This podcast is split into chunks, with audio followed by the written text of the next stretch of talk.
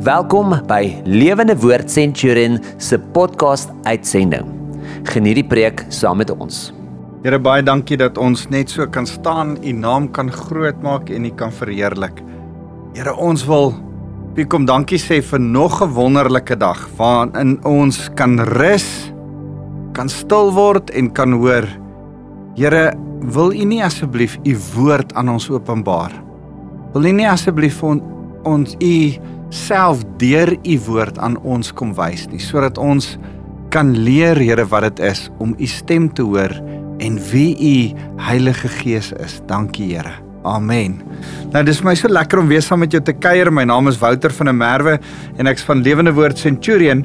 En uh, ek wil so saam met jou kuier rondom hierdie interessante onderwerp waar ons met die laaste 3 weke besig is. So 2 weke terug het ek gesels. As jy nie by was nie, kan jy gerus uh, dit gaan soek. Jy kan ook na my preke op YouTube gaan luister van my gemeente Lewende Woord Centurion.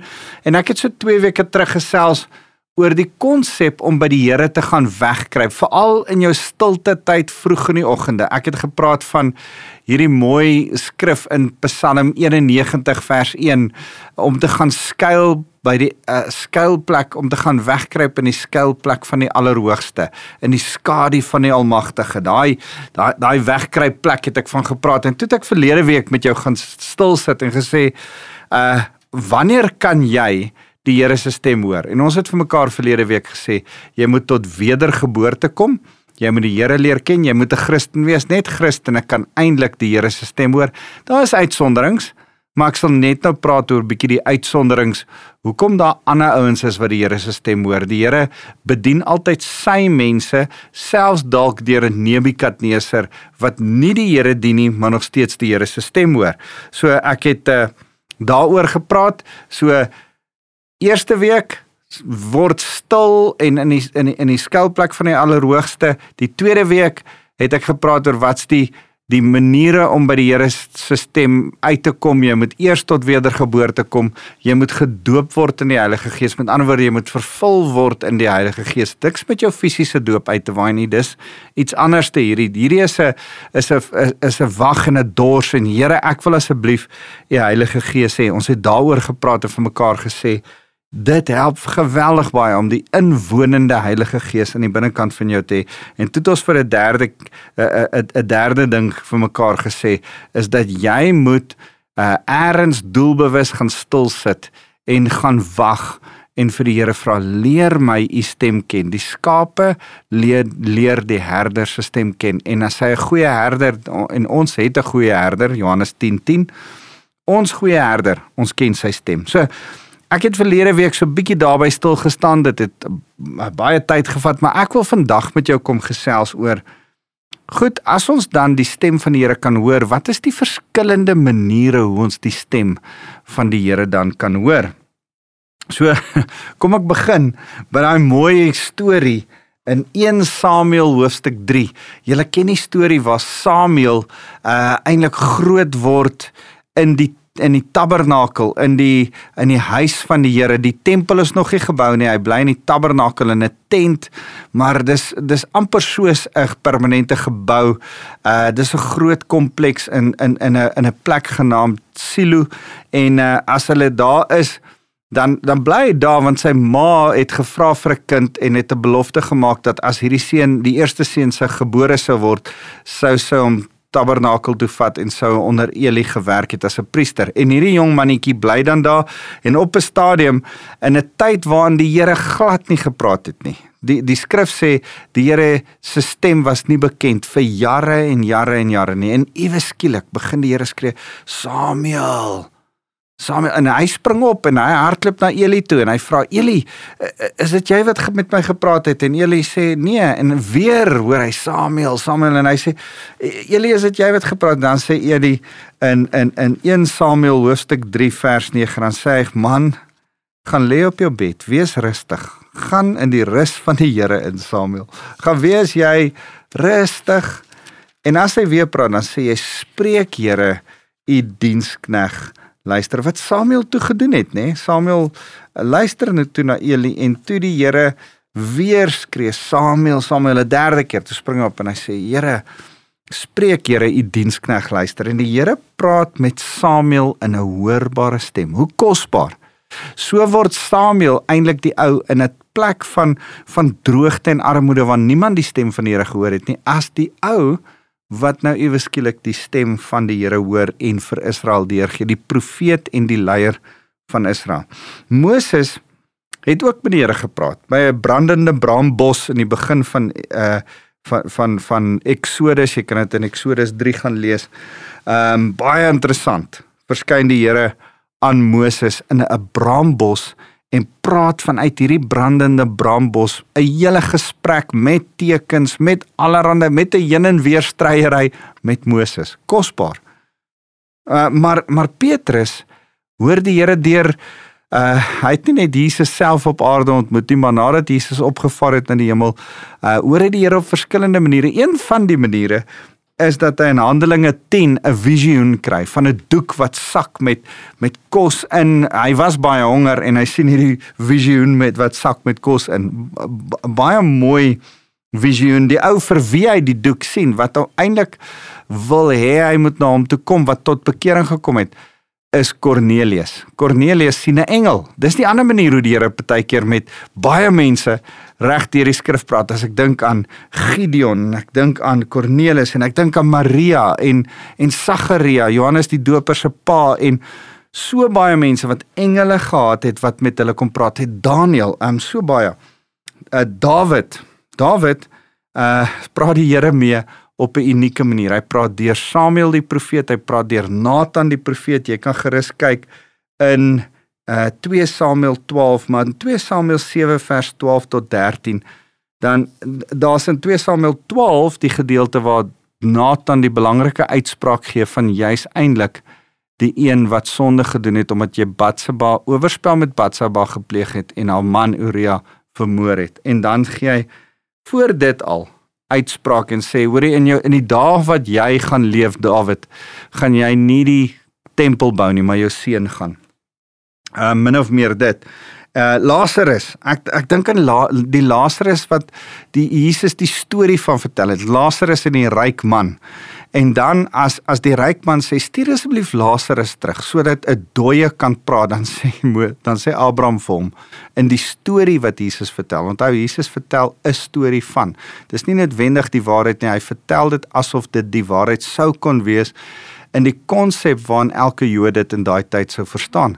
Dan sê Jesus: "Man, ek gaan nie die dooies terugstuur om met julle te praat nie. Ons hoef nooit demone en dooies te hoor en na hulle te luister nie. Ons hoef nie. Hulle is nie die wat met ons moet praat nie. Hy sê jou broers het Moses en die profete bedoelende hulle die Ou Testament, hulle die hulle die skrif, hulle die Bybel. Ons hoor die Here se stem ook deur die Bybel. Ek gaan nou daarby kom. Uh ek ek dink aan Josef. Wat 'n ongelooflike voorreg dat Josef drome gedroom het en die Here deur middel van drome leer ken. Dit gaan lees Genesis vanaf hoofstuk 37, maar in 37 eh, beskryf dit die drome van Josef. As as ek dink, daar's soveel ander maniere hoe mense met die Here gepraat het, die Here ervaar het, die Here ontmoet het. Man, as ek dink aan Abraham wat saam met die Here geëet het. ek ek ek dink aan Jakob wat met die Here gestoei het.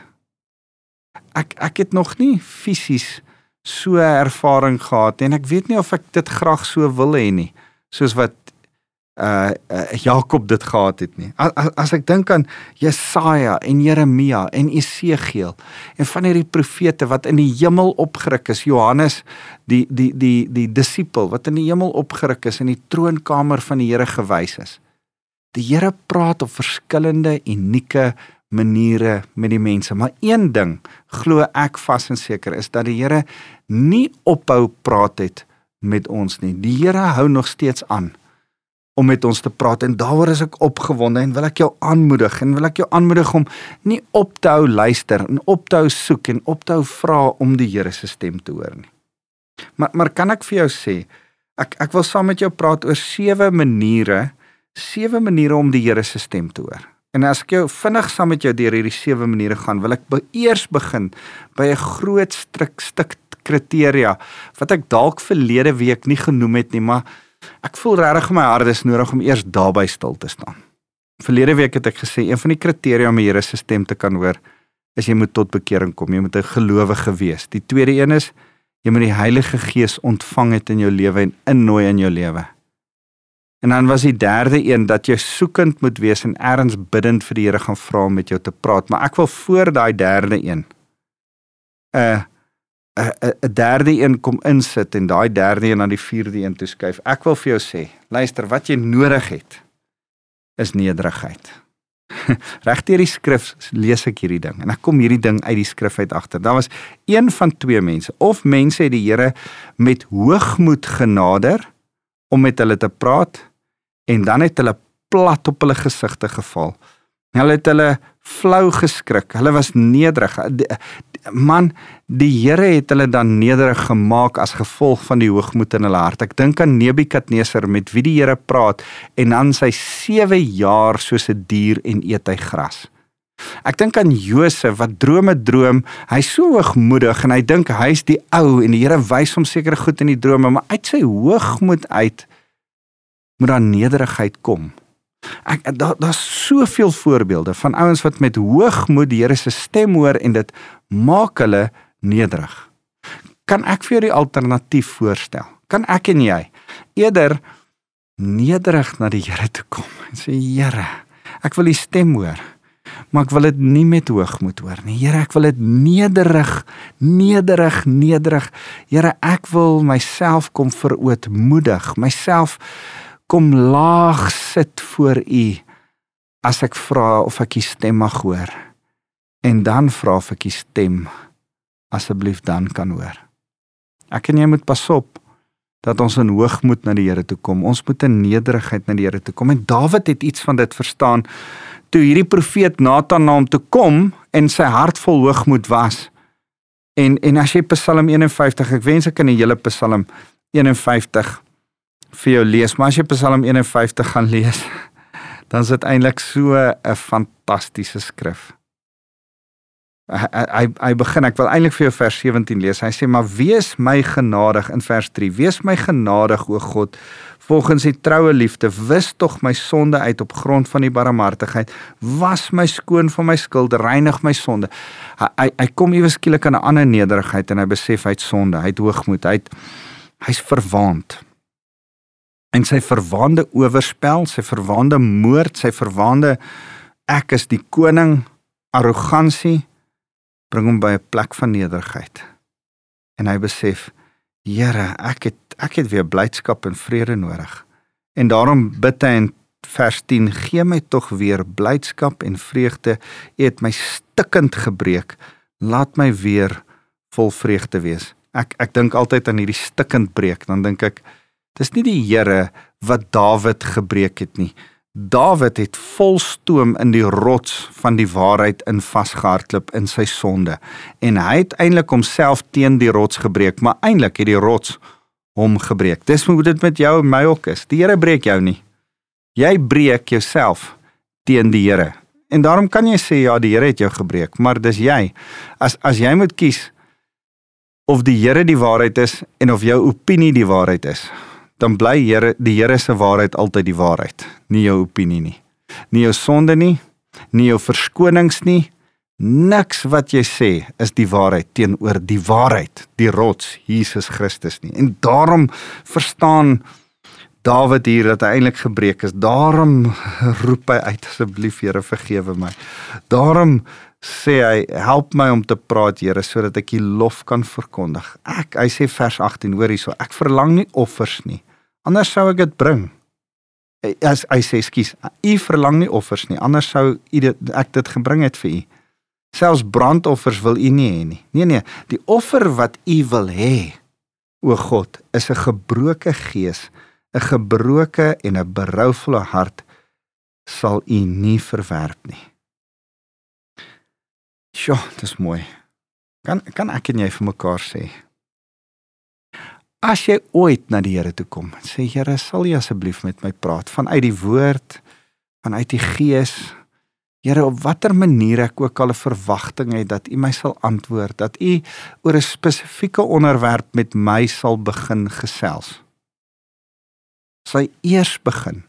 Sal daar so 'n alarmpie in jou kop afgaan om te sê wees eers nederig, berouvol en gebroke voor die Here. Hoor wat sê hy?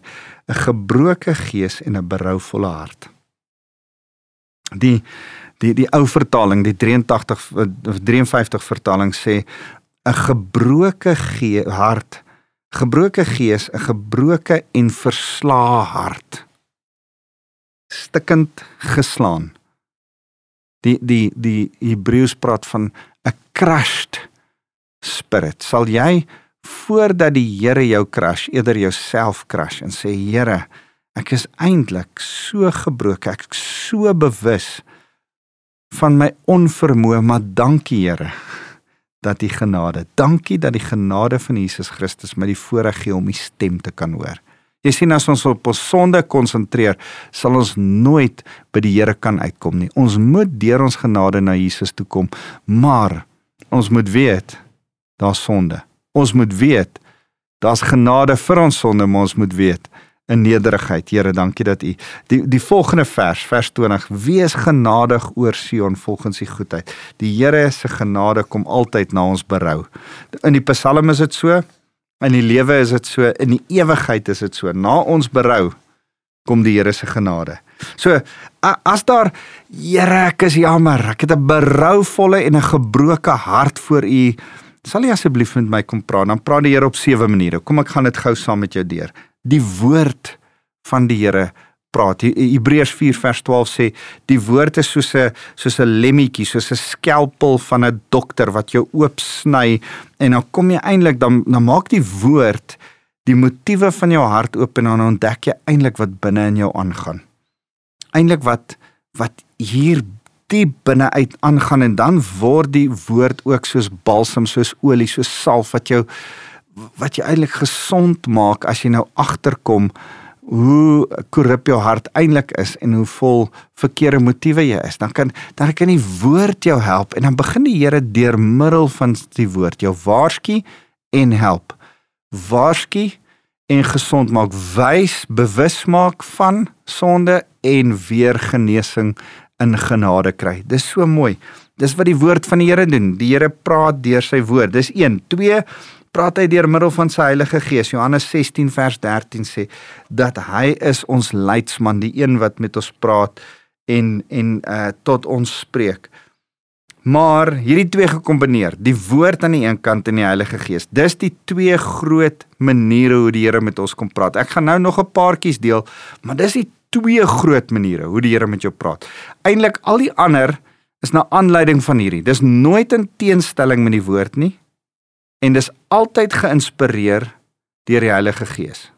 So as as, as jy op enige ander manier wat ek nou gaan oor praat, die stem van die Here hoor, gaan dit altyd in lyn wees met die woord van van die Here, met die Bybel.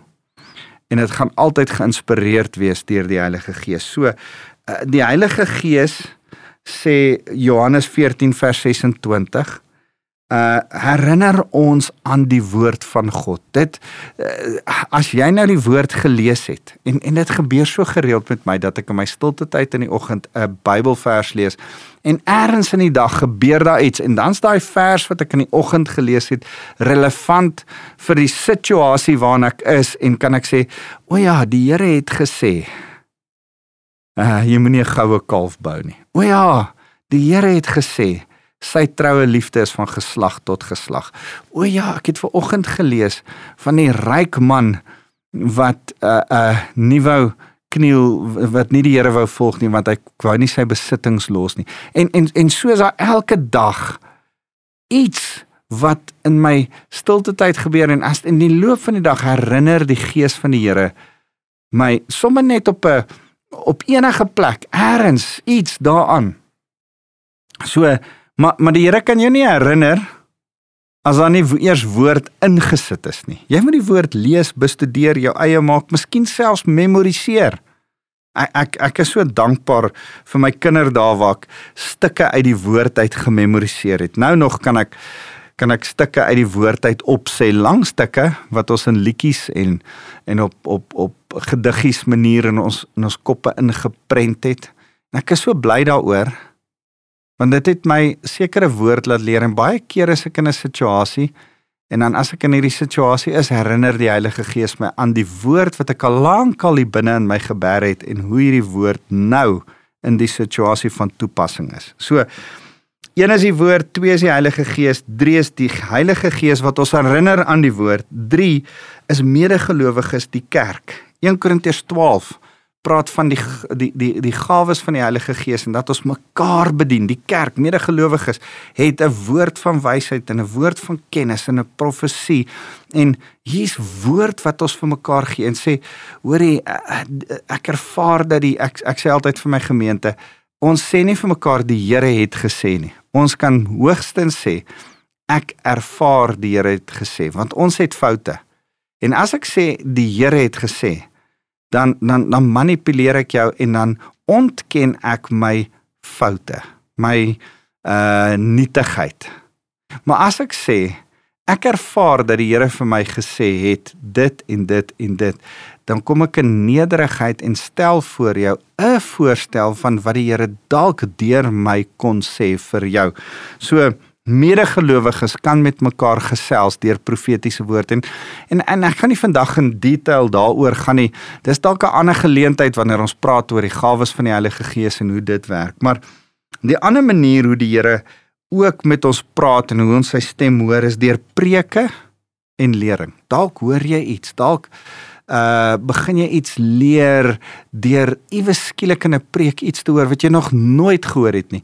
En dan is dit nie Satan wat praat nie, dis nie jou eie gedagtes wat praat nie. Dis die Here wat met jou praat.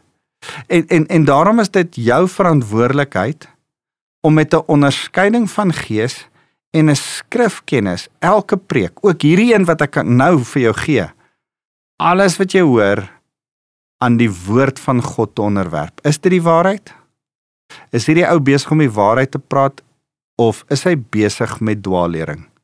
Jy moet dit kort kort moet jy preke en wel elke keer as jy 'n preek of 'n lering luister, moet jy dit daaraan onderwerp. So ehm um, preke en lering is die vyfde ding, die sesde ding bevestiging. Bevestiging is as as iemand op een van hierdie maniere vir jou kom sê, hoorie, ek weet jy het 'n skrifgedeelte gekry wat vir jou hierdie en hierdie gesê het. Nou wil ek vir jou uh uh deur die Heilige Gees dit verder bevestig deur 'n profesie of jy het 'n profesie gekry maar ek bevestig dit deur 'n skrif. En en bevestiging Deuteronomium 19 vers 15 sê dat elke saak sal bevestig word deur die mond van 2 of 3 getuies moenie altyd vinnig 'n skrif glo, 'n woord glo, 'n 'n gedagte wat jy by die Here gekry het en dan hardloop jy in 'n rigting in nie. Wees versigtig hiervoor.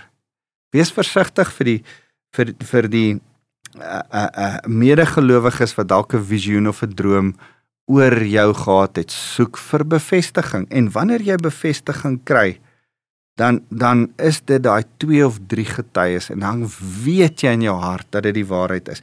Die die sewende ding is dat die Here sê dat ons deur gebed moet stil word en in ons stil gedagtes die Here hoor. Dan as jy die Here so hoor, dan uh, onthou wat ek jou verlede week geleer het.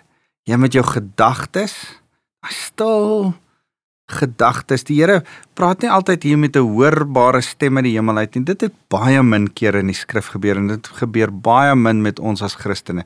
Nee, die Here praat met hier binne in jou, deur die Heilige Gees in jou in jou gedagtes en en toe het ons verlede week vir mekaar gesê, hier's hierdie drie goed wat John Eldridge oorskryf. Ek hou so van wat hy sê, hierdie beginsel wat hy ons leer. Daar's die shallow, die midlands en die depths.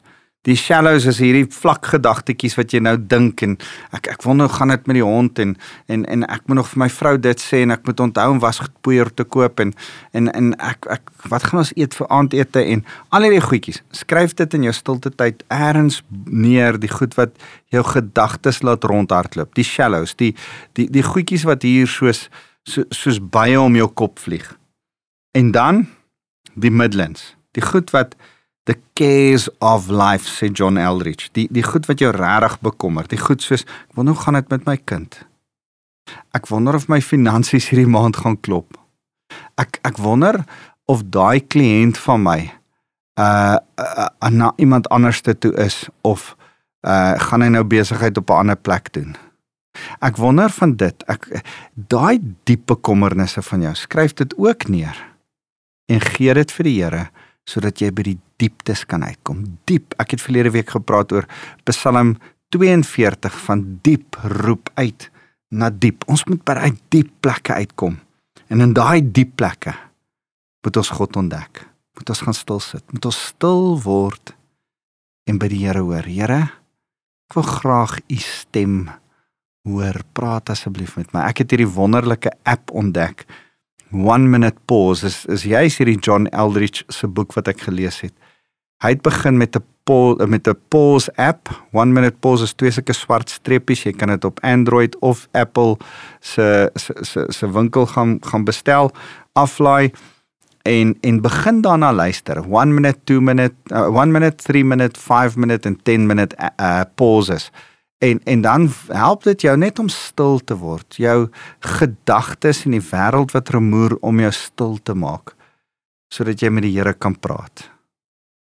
Sodat jy kan Bybel lees, op die Here kan fokus en kan hoor wat die Here vir jou ook wil wil sê. En dan as dit gebeur, onthou om dit neer te skryf. Ons skryf neer volgens Habakuk 2 vers 1 tot 2 dit wat ek verlede week vir julle gelees het. Habakuk sê Here ek het vir u klagtes gegee, sal u met my praat en dan sê die Here ja, gaan sit, gaan een kant toe, gaan op die muur, gaan op die wagtoring. Vat 'n klein tablet, skryf dit, begin dit neerskryf vir jouself en vir ander mense wat ek antwoord op die gebed wat jy bid Habakuk. Dis vir my so 'n mooi gedeelte. Gaan lees dit gerus weer. Habakuk 2 vers 1 tot 2. So ek wil by jou kom en sê luister. Luister na die Here. Ah, maak jou hart oop vir die Here. Daar's 'n offer wat jy moet bring en jou offer is 'n nederige hart sê uh Dawid, hy sê met met 'n nederige, berouvolle, gebroke hart voor die Here kom. Hoor wat sê Paulus hieroor. Paulus sê in in Romeine 12, hy sê nou wil ek julle baie ernstig vra broers en susters, as julle dink aan alles wat God in sy groot barmhartigheid vir julle gedoen het. Kan ek vir jou sê, ek wil nie klem op dink sê. As jy dink, as jy gaan bid, as jy hieroor oordink van wat alles God alles vir jou gedoen het, wat 'n groot dankbaarheid dan sê hy gee dan julleself aan hom as 'n lewendige en heilige offer. Kom in nederigheid voor die Here as jy stil sit en aan die grootheid van die Here dink en hom begin aanbid. Dis wat Paulus ook hier sê. En dan sê hy dis die soort offer. Die soort offer van nederigheid van jouself van hier is ek Here ek wil kom hoor wat u sê dis die soort offer waarvan hy hou en wat julle uh, uh, wat julle uh, diens aan God werklik sinvol maak. Hy wil die Here wil hê dat jy by hom moet gaan sit en op hom konsentreer. En sê moenie julle leefstyl aanpas by die gedragspatrone, by die kultuur van hierdie wêreld nie, maar laat God julle omvorm, julle transformeer. Julle herprogrammeer deurdat hy julle denkpatrone vernuwe. Laat hy jou denke vernuwe. Begin in jou stilte tyd anders te dink oor wie God is en wat hy vir jou kom doen het en wie jy is, dan sal jy jy goed kan onderskei wat hy wil hê dat jy moet doen, naamlik dit wat hy werk wat werklik goed en aanvaarbaar en volmaak is. Sy wil wat werklik goed, aanvaarbaar en volmaak is. Die Here wil sy wil, die Here wil sy plan, die Here wil sy stem met jou deel. Hy wil met jou praat. Luister. Skryf neer. Kom ons bid saam. Here baie dankie vir die wonderlike voorreg dat ons saam kan kuier, saam rondom hierdie onderwerp van om u stem te hoor. Here mag ons u stem al hoe beter en beter leer hoor. Mag ons die herder Johannes 10:10 10, se stem, die goeie herder se stem leer ken. Here mag ons u volg met ons hele hart. Dankie dat u met ons wil praat en wil in liefde na ons toe uitreik. Here leer ons maar begin by die nederigheid van ons hart. Gee dat ons nie in hoogmoed na U toe sal kom nie, maar in liefde. En Here, terwyl elkeen so na my luister, wil ek hulle kom seën met hierdie liefde van God ons Vader Mag sy liefde iets van 'n nederigheid in ons harte ontlok. Mag die genade van Jesus Christus van so 'n realiteit wees dat ons besef Here, U is goed vir ons en ons in nederigheid genadig is met ander. En mag ons die krag van die Heilige Gees ervaar om fyn ingestel te wees, soos 'n radio ingetune te word op die stem van die Heilige Gees wat met ons wil praat. Ons loof U Jesus. Amen.